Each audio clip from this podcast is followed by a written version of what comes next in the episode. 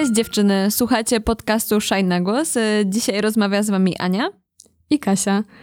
Opowiemy Wam w Dzień Niepodległości o tym, jak przeżyłyśmy ostatnie chwile, czyli strajki kobiet. E, stwierdziłyśmy, że w Dniu Niepodległości chcemy porozmawiać o czymś, co jest dla nas w tym momencie najważniejsze w kontekście Polski, czyli o prawach kobiet i o aborcji. Wiesz co, e, na początek to muszę ci powiedzieć, że dla mnie nagrywanie tego odcinka jest trochę dziwne. W sensie trochę dziwnie się z tym czuję, bo mimo tego, że mam dość wyraźne poglądy i nie wiem, nie boję się ich wypowiadać, to nie zabieram głosu na przykład w social mediach. Wiecie, mój Instagram to są zdjęcia z wakacji. Tam nie ma aktywistycznej e, pracy. Nie wiem, czy ty też tak masz. Bo dla mnie to jest taki pierwszy raz, kiedy się tak bezpośrednio jako ja wypowiadam w jakiejś sprawie. No tak, zgadzam się. Ja też y, unikam konfrontacji w social mediach na tematy związane z polityką czy aborcją. Um, mimo, że czuję, że przez Shine jakby dużo się udzielam i, i, ten głos różnych osób zbieram i przekazuję dalej, ale zgadzam się, że, że takie opowiedzenie się po jednej y, ze stron też jest dla mnie nowe i dla mnie też jest nowe mówienie e, na ten temat rodzinie. I w ogóle rozmowa w takim środowisku poza moją e, bańką przyjaciółek i osób, które głosują na tą samą partię co ja i mają bardzo podobny styl życia i poglądy. Tak, to na pewno jest jakiś taki jeden z hamulców. To że ktoś coś sobie pomyśli o mnie, ktoś coś napisze, ale chyba dla mnie większym jest w ogóle taka kompletna nieumiejętność zebrania swoich myśli na wiele tematów. Jakby czasem mi się wydaje, że nie mam nic do powiedzenia. To jest błędne, wiem, ale, ale, ale czasem tak e, myślę. No i jest dla mnie dziwne też dlatego, że dzisiaj jest 3 e, listopada, a będziecie słuchać tego odcinka 11 listopada i tak naprawdę ta sytuacja jest tak niesamowicie dynamiczna, tyle się dzieje, e, że być może to, co dzisiaj powiemy, za tydzień będzie już kompletnie mm, nieaktualne. Tym e, bardziej, że 11 listopada to szczególna data i dzisiaj pewnie, e, kiedy tego słuchacie, może na ulicach e, wielu miast być gorąco, mogą być marsze. A może nie inne niż. tak, a może nie być. Bo, bo akurat dzisiaj czytałam, że władze Warszawy przynajmniej rozważają odwołanie Marszu Niepodległości. a jak myślisz, co będzie z e, tymi naszymi marszami? No bo jakby, czy damy radę utrzymać tak energię jeszcze, no pewnie nie tylko przez tydzień nawet? No, ja się nastawiam na długofalową walkę i długofalowy bieg. Myślę, że, że tutaj e, nie zdziałamy wiele na krótki dystans. Um, martwi mnie to, że widzę mniej osób na blokadach na ulicach niż na początku. Z drugiej strony rozumiem, że ta energia tłumu, no, ona może osiąść w związku z pandemią, tym, że wiele osób jest na samoizolacji, e, w związku z tym, że e, są na kwarantannach, w związku z tym, że trudno jest co tydzień, czy nawet kilka razy w tygodniu wychodzić z domu wieczorem i protestować. To nie jest łatwe. Z drugiej strony wierzę w to, że ta energia jest na tyle mocna i tak długo się w nas to wszystko wzbierało, e, że jeszcze nas poniesie. E, I też myślę o strajkach, które się już odbywały, na przykład osób, e, które mają dzieci z niepełnosprawnością, które potrafiły okupować Sejm przez chyba 40 dni. I myślę sobie, że no, mamy, mamy wzorce wokół takie, które mogą sprawić, że no będziemy, będziemy działać i nie osiądzie ta energia. Ale jeżeli pytasz mnie, jak myślę, boję się, że się jednak wypali. Boję się tego, że, że po prostu złość się wypali i zakurzy, osiądzie i nic się nie zmieni. Boję się tego.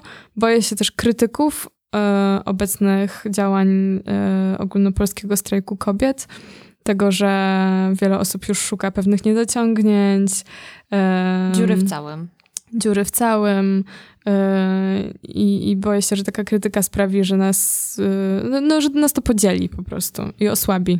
To znaczy tak, dla mnie nie bez powodu um, to się dzieje teraz, kiedy się dzieje. Jakby wszyscy wiemy, yy, że te wszystkie takie niekorzystne rzeczy, jak pandemia, czy jak zwyczajnie pora roku, która też będzie miała wpływ na obecność ludzi na ulicach, to, to jest jakby część tego, w sensie to, to jest jakby część właśnie osłabienia e, tego zapału, ale na przykład myślę sobie o 2016 i o czarnych protestach e, i no zobacz, to było coś, co wtedy zostało zakiełkowane, jakby przez długi czas powiedzmy nic się nie działo, ale po czterech latach jesteśmy w stanie jakby z powrotem to wzbudzić, więc ja mam z kolei taką nadzieję, że w odpowiedni, nawet jeśli dojdzie do jakiegoś uśpienia, o którym mówisz, to mm, e, ta energia powróci w odpowiednim momencie, na przykład e, no, podczas wyborów, tak mówiąc już wprost. Poza tym mam też taką, taką myśl, że ulica to nie wszystko, znaczy jest niesamowicie ważna i po prostu nic nie motywuje tak do działania jak widok y, tych ludzi, którzy idą razem z tobą, ale jest y, dużo innych rzeczy, na które tak naprawdę ta energia i tak musi zostać zamieniona, jeśli jeśli ma przyjść jakaś zmiana. Jeśli na przykład ma przyjść jakaś zmiana prawna. I mam tu na myśli y, no po prostu mm, takie działania małe i duże, jak jakieś propozycje ustawodawcze, to tutaj duże działania, ale też takie pojedyncze, co my wszyscy możemy robić. Mhm. No, zaczęłam powoli myśleć o fazie strajków, jak o takim momencie w relacji, jako o zakochaniu.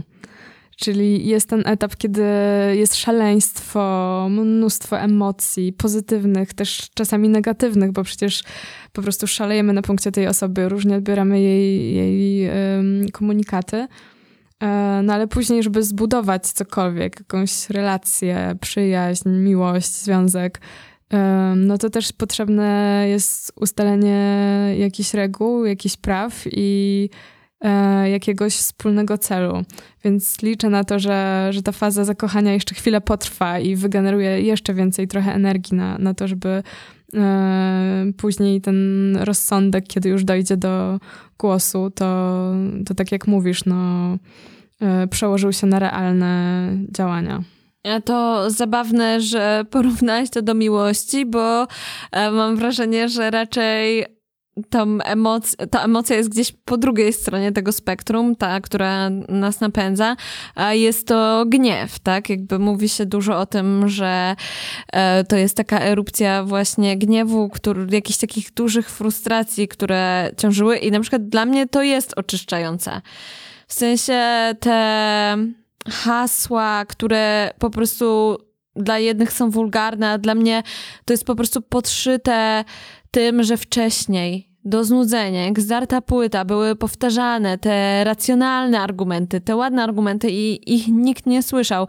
I po prostu to na nich, na powtarzaniu tych e, racjonalnych argumentów zbudowały się te hasła e, za przeproszeniem w kurwu.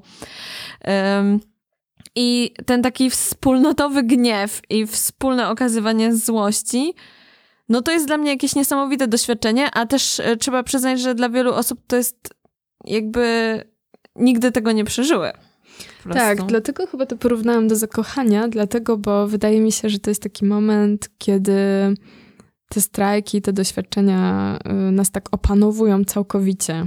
Y, y, mimo, że te emocje są takie inne, to wydaje mi się, że trudno mi się skupić na pewnych rzeczach. Tak jak w stanie zakochania, co chwilę wracasz po prostu myślą do tej osoby. Po prostu masz jakąś totalną fiksację na punkcie na pewnym punkcie i no tak, to cię zupełnie opanowuje. Um, z tym op opanowywaniem to też trzeba uważać, bo um, jak na przykład Marta Niedźwiecka mówi w swoim e, podcaście, ale też e, czytałam e, parę wpisów na przykład na mitologii współczesnej o tym, no od tej emocji złości czy gniewu niedaleko jest do emocji pogardy, a pogarda to też dehumanizacja. No i faktycznie niestety zdarzają się dla mnie przykłady e, gdzieś już o tą pogardę się ocierające, gdzie zamiast tego wulgarnego w kurwu, który jest dla mnie słuszny, pojawiają się właśnie takie dehumanizujące hasła, które, e, które są homofobiczne, które są seksistowskie, e, które są znieważające dla osób z niepełnosprawnościami, dla osób z problemami psychicznymi. No i niestety uważam, że trzeba z tej drogi zawrócić i, i trzeba pilnować tej emocji złości, żeby ona się nie zamieniła w coś takiego negatywnego jednak. Mam wrażenie, że hasła bardzo się dynamicznie zmieniały podczas tych strajków i że był taki moment, yy, kiedy wszędzie były tylko właśnie wkurwy, przekleństwa i, i takie bardzo negatywne, również homofobiczne hasła, po czym strajk kobiet i inne organizacje i cały Instagram huczał na ten temat, aby powrócić do tych proaborcyjnych haseł, prokobiecych. Yy, i już w piątek na tej ogromnej manifestacji wydawało mi się, że przynajmniej w tym miejscu, w którym ja byłam, bo ona była ogromna, yy, te hasła były były naprawdę, myślę, czuję, decyduję i naprawdę bardzo znowu o sprawach kobiecych, więc też um, ten moment, w którym jesteśmy, no jest na tyle dynamiczny, że to się zmienia już nawet w trakcie jednego tygodnia, że powracamy do tych korzeni i to jest, to jest świetne.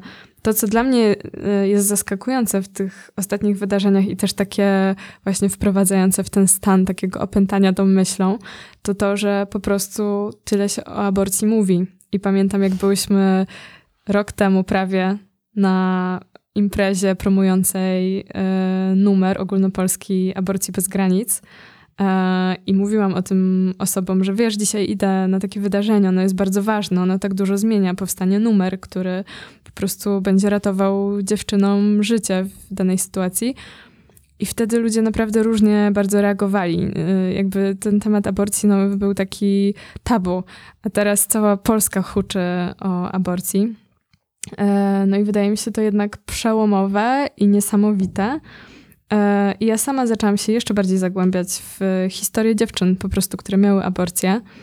E, I to też dało mi dużo do myślenia, kontakt z ich po prostu doświadczeniem. A jak już e, mamy ten głos i możemy e, mówić e, tutaj otwarcie, to może powtórzymy, że ten numer to 22 292 25 97 i znajdziecie go w internecie na stronie aborcyjnego Dream Teamu, e, także nie, nie bójcie się z niego korzystać.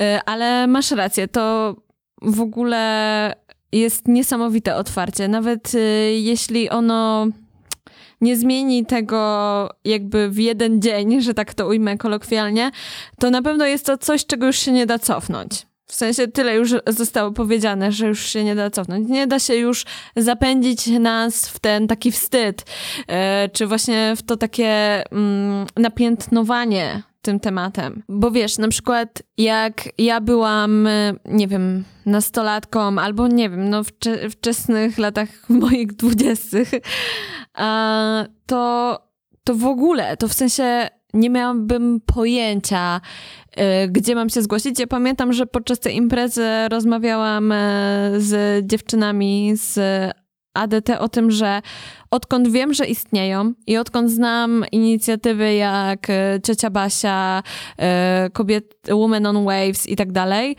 e, to mam poczucie bezpieczeństwa nareszcie. To mi daje poczucie bezpieczeństwa.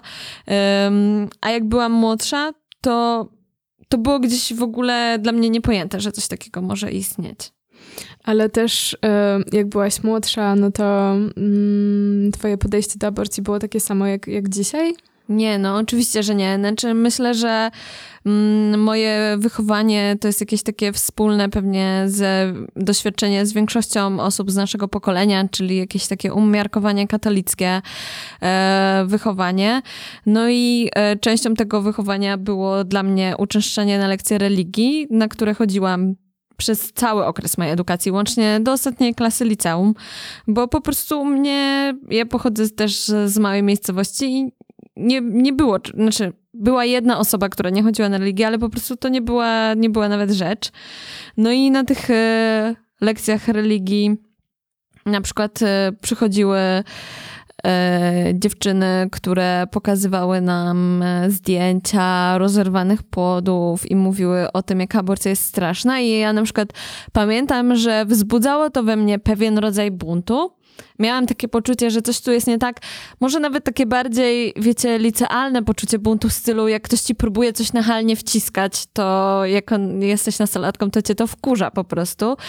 Ale raczej kompromis był dla mnie czymś takim oczywistym. Teraz sobie często wracam myślami do tej, tej lekcji i naprawdę czasem marzę o tym, żebym mogła wyjść na środek klasy i powiedzieć to, co teraz wiem. Na przykład powiedzieć, że to są zdjęcia poronień często, albo jakby w ogóle zadać pytania, hej, skąd macie te zdjęcia? Skąd wiecie, że to aborcja? Jaka to aborcja? Jakby no, yy, niestety, no nie miałam kompletnie tej świadomości i przez długi czas yy, jakby ten tak zwany kompromis był dla mnie takim wyznacznikiem. A ty? No, ja pochodzę z bardzo religijnego domu, więc u mnie mm, no, ta kwestia była jakby od zawsze jasna, że życie zaczyna się dużo wcześniej niż, e, niż po urodzeniu dziecka. Więc na pewno ta moja droga do zrozumienia i mojego stosunku do aborcji była taka dosyć długa i też taka mm, pełna różnych bodźców i różnych wpływów. Nie jestem w stanie, tak jak wcześniej rozmawiałyśmy, ustalić takiego jednego momentu, kiedy stwierdziłam, że legalna aborcja byłaby najlepszym rozwiązaniem na świecie. Ja tak samo. Nie mam tego momentu. Mhm. Ale długo, wydaje mi się, że w takich moich właśnie dwudziestoletnich latach kompromis mi się wydawał ok, bo jakby uwzględnia te różne warunki. Dopiero później zdałam sobie sprawę z tego. Myślę, że też im dłużej po prostu moje życie seksualne się rozwijało, tym bardziej rozumiałam przeróżne i potrafiłam sobie wyobrazić różne scenariusze, które mogą się wydarzyć i które powodują, że nie czuję się bezpiecznie.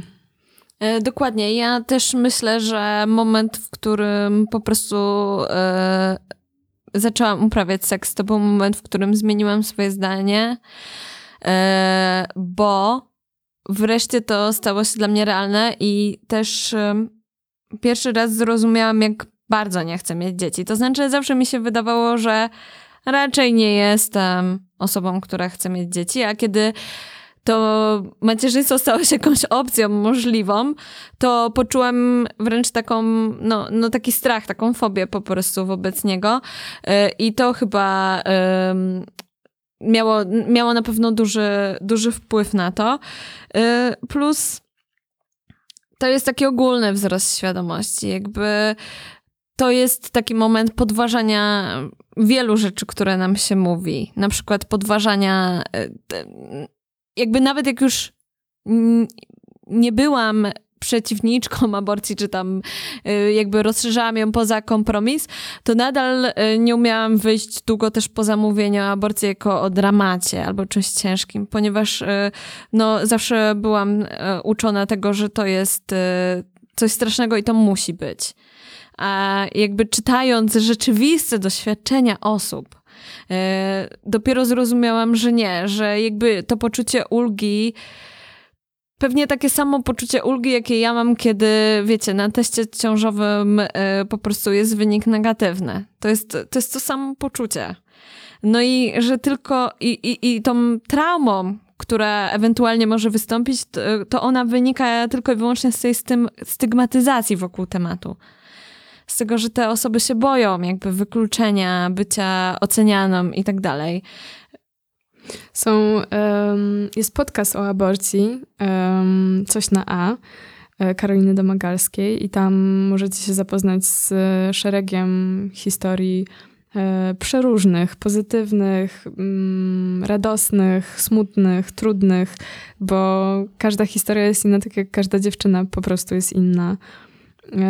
I dla mnie to też było ogromne przeżycie poczuć, że, mm, że właśnie te historie nie zawsze są straszne, tylko mogą się wiązać z tym, że e, masz takie poczucie ulgi, że następnego dnia palisz papierosa, pijesz kawę poranną i po prostu czujesz się najlepiej na świecie, bo wiesz, że jesteś już bezpieczna, masz kontrolę nad swoim życiem. No tak, i, i to dużo, dużo mi powiedziało o tym, że jednak aborcja jest okej, okay, co jest wciąż bardzo kontrowersyjne, żeby tak powiedzieć. No, pamiętam, jak wyszedł ten artykuł i. Um, I wcale właśnie nie przyjęłam e, tego zdania jako takiego neutralnego, tak jak teraz, e, gdzie kompletnie tak uważam. Także nawet jeszcze wtedy gdzieś to tam e, we, mnie, we mnie siedziało jednak. E, ale tak e, sobie myślę, że wracając do tych protestów, mhm że powiedziałyśmy o tym, że są jakieś drogi teraz, żeby ten gniew kierunkować i jakby przekuwać w działanie. No i zastanawiam się cały czas gdzieś tam z tyłu głowy, co można robić. Na przykład, no bo jakby wiadomo, y, została powołana Rada Konsultacyjna przy strajku kobiet.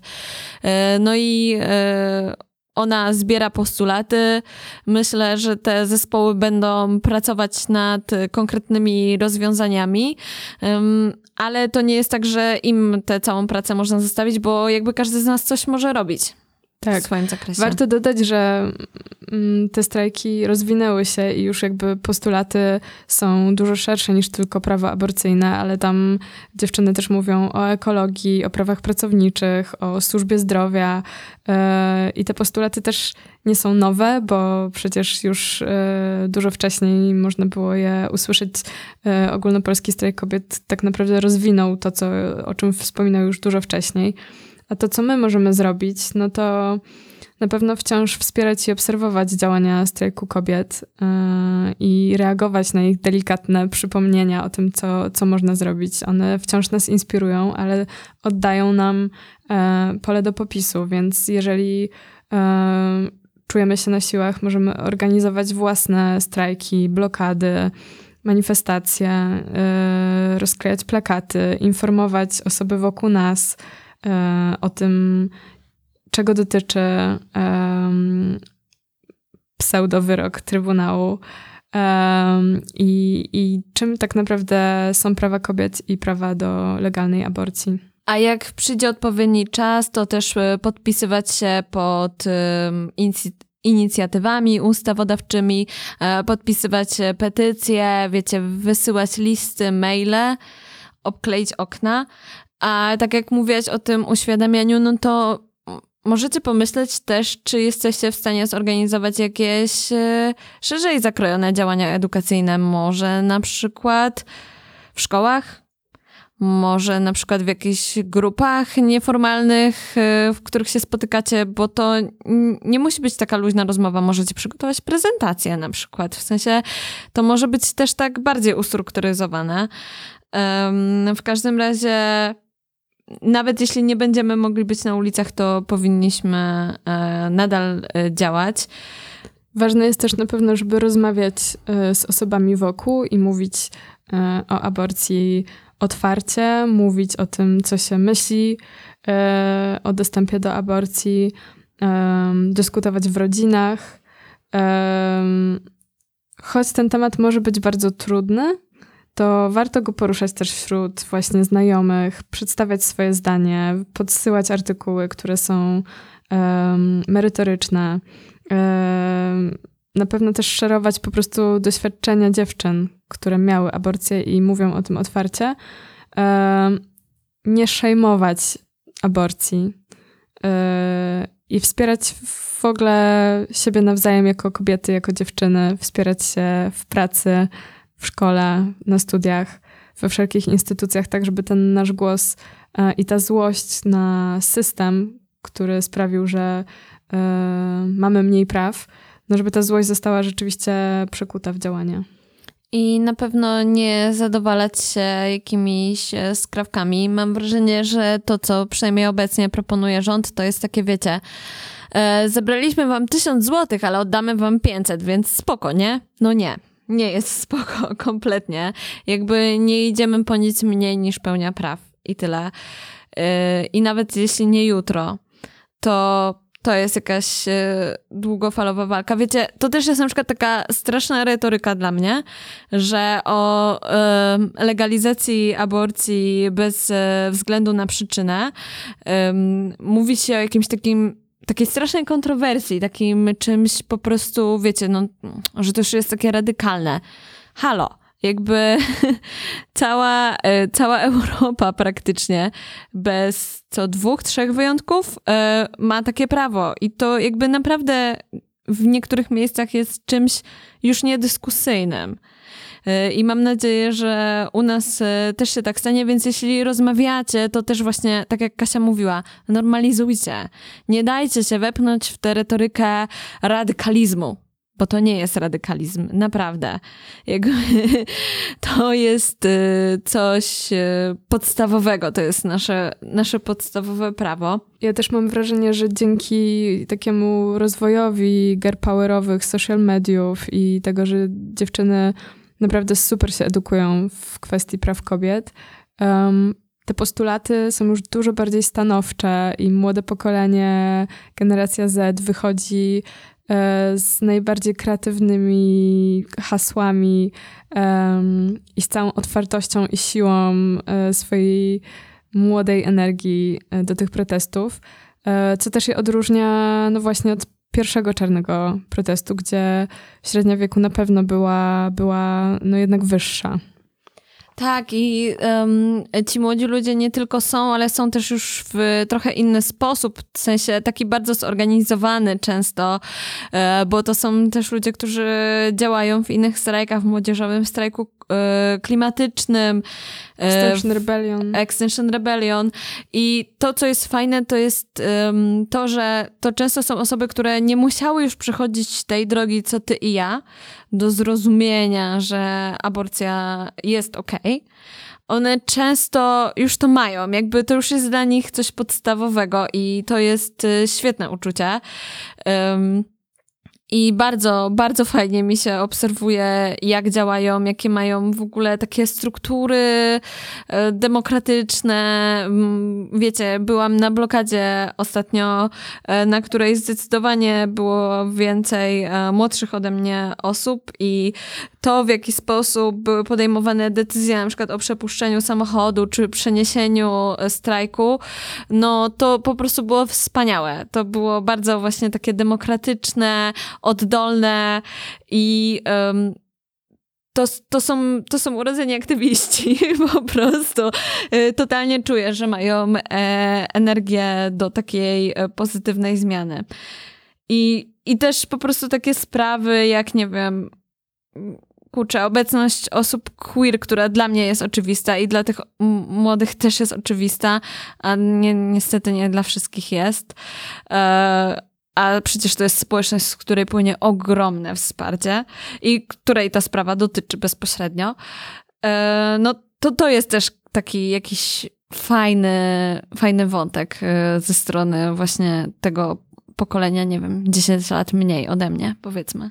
Ale wiesz co, jakoś e, ciągle nie może mi wyjść z głowy to, że jest ten 11 listopada, a my po prostu tutaj o aborcji. W ogóle to jest teraz sobie myślę, fajny sposób na świętowanie 11 listopada, bo pewnie marszu antyfaszystowskiego też nie będzie, nie wiem. Um, więc nie będzie można w nim pójść. E, chyba, że będzie, to super. Um, ale dlatego nie może mi wyjść z głowy, bo um, na protestach e, oprócz różnych e, flag i e, różnych haseł, transparentów, e, sporadycznie pojawiała się biało-czerwona flaga i powiem ci, że moja myśl, moja pierwsza reakcja była taka, w sensie taki, o nie, albo jakiś taki, no strach, w sensie po prostu stres, mi się odpalał stres. E, I to jest coś okropnego, myślę, w kontekście tego święta, że flaga mojego kraju wzbudza we mnie lęk i jakieś negatywne skojarzenia. Ja po prostu strasznie się na to nie zgadzam. Strasznie nie chcę tak mieć. Tak, no najpiękniejsze są takie momenty, kiedy flaga tęczowa jest obok flagi polskiej yy, i wtedy już masz pewność, że to, to nie jest ktoś, kto chce ci zrobić krzywdę i znalazł się przypadkiem yy, podczas, yy, na tej demonstracji. Ale jest mi smutno, jest mi smutno, że że właśnie jeśli nie ma tego połączenia, to, to ja myślę, że to jest coś negatywnego. Um, bo ja na przykład mam takie poczucie, że chcę być w Polsce i nawet jeśli zdaję sobie z tego sprawę, że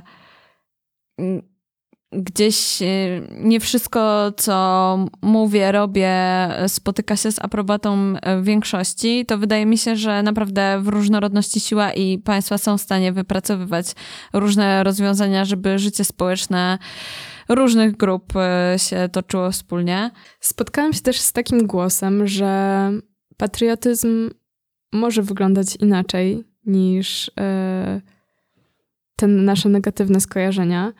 I że gdyby nie to, że Polska jest pełna patriotów, to nie byłoby nas na ulicach, bo wszyscy byśmy się pakowali i wyjeżdżali do innych krajów. I myślę, że coś w tym jest, bo ja też wielokrotnie myślałam o emigracji, mimo że i tak jestem osobą uprzywilejowaną. E, należy do może kobiet, których prawa nie są przestrzegane i tolerowane, ale no mam jednak wiele przywilejów, a ja już się zastanawiałam o tym, czy wyjechać z kraju ale nie chcę, bo przynajmniej na razie wierzę jeszcze w to, że uda nam się zmienić państwo polskie i patriotyzm będzie związany z obywatelskością i solidarnością społeczną. Po solidarnością. Prostu. Dla mnie to jest tak. patriotyzm. Tak. No, ja mam podobnie jak ty. Um, Zdarzają się takie sytuacje, że właśnie coś mnie jakoś strasznie sfrustruje.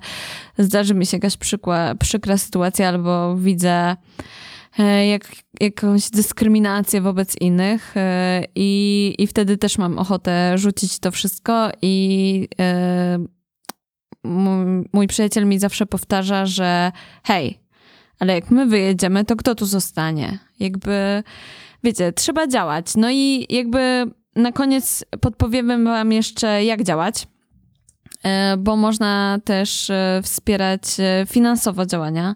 Są zrzutki, jest słynna zrzutka na aborcyjny Dream Team, i, która przekroczyła już milion. Wow! W sensie to jest w ogóle coś, czego te 2016 bym sobie nie wyobraziła, że wiecie, zbierzemy milion na aborcję. Halo. Jest też y, zrzutka Marty y, Lampart, która zbiera pieniądze na ogólnopolski strajk kobiet. Y, jest też wiele takich zrzutek, które się podszywają, także warto zawsze sięgać po właściwy link na właściwej stronie ogólnopolskiego strajku kobiet. Tak, weryfikujcie źródła. Niestety dezinformacji jest mnóstwo. No i dużo siły. Dużo siły, dziewczyny. A, i ważne, na koniec. Ale dbajcie też o siebie. W sensie to jest o tym, żeby nikogo nie zmuszać do heroizmu. I to dotyczy także nas, jeśli czujecie, że nie dajecie rady, że nie możecie, to jest ok. Nie musicie być zawsze na pierwszej linii. Dbajcie o siebie, ściskamy Was mocno. E, piszcie do nas, robicie to Bardzo Wam za to dziękujemy. Widzimy Was na strajkach, e, oznaczacie nas na zdjęciach z protestów i to jest naprawdę wspaniałe czuć, że jesteśmy w tym wszystkim razem, zjednoczone w różnych krajach. Um, obserwujcie nas na Instagramie, piszcie do nas na redakcja małpa shinemag.pl um, i no co, widzimy się na, na ulicach i w internecie. Hej. Hej.